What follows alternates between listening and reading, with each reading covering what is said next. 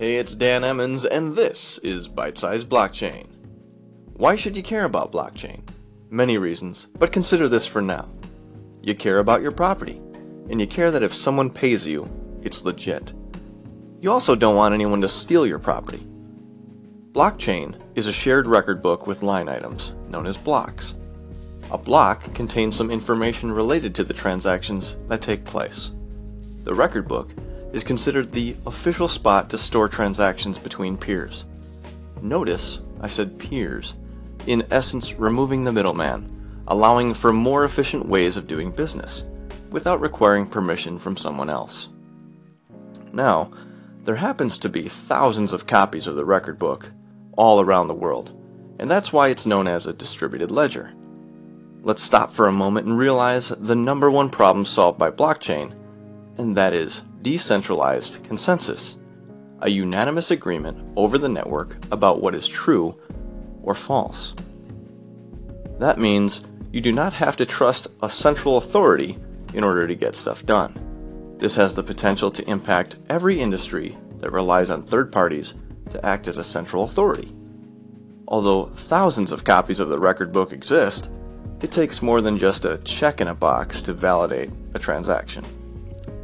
It's very important to understand that all transactions are irreversible and recorded securely and transparently on the chain. So we better make sure the transaction is valid before adding it to the blockchain, especially when ownership of property is at stake. For instance, if Bob sends 5 Bitcoin, Bob must have sole ownership of 5 unspent Bitcoin available in his account. We must also have a way to verify that it truly was Bob that authorized the payment. Blockchain verification solves that problem with the indisputable laws of mathematics.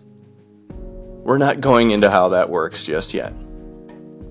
To understand why blockchain verification is so powerful, let's compare it with something you hear about every day and forms of payment you're already familiar with. Cash can easily be stolen when physically robbed. In the form of check, Bob's signature could be forged.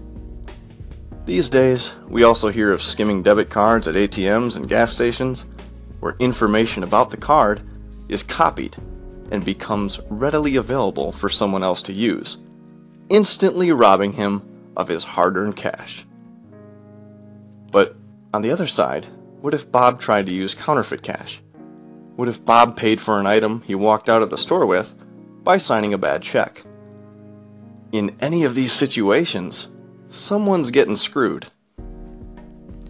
In blockchain, transactions must be digitally signed using 256-bit encryption with a private key owned by the user of the value associated with the transaction. A transaction contains a message signature that could only have been created by the owner of that key and account address. We've covered a lot here.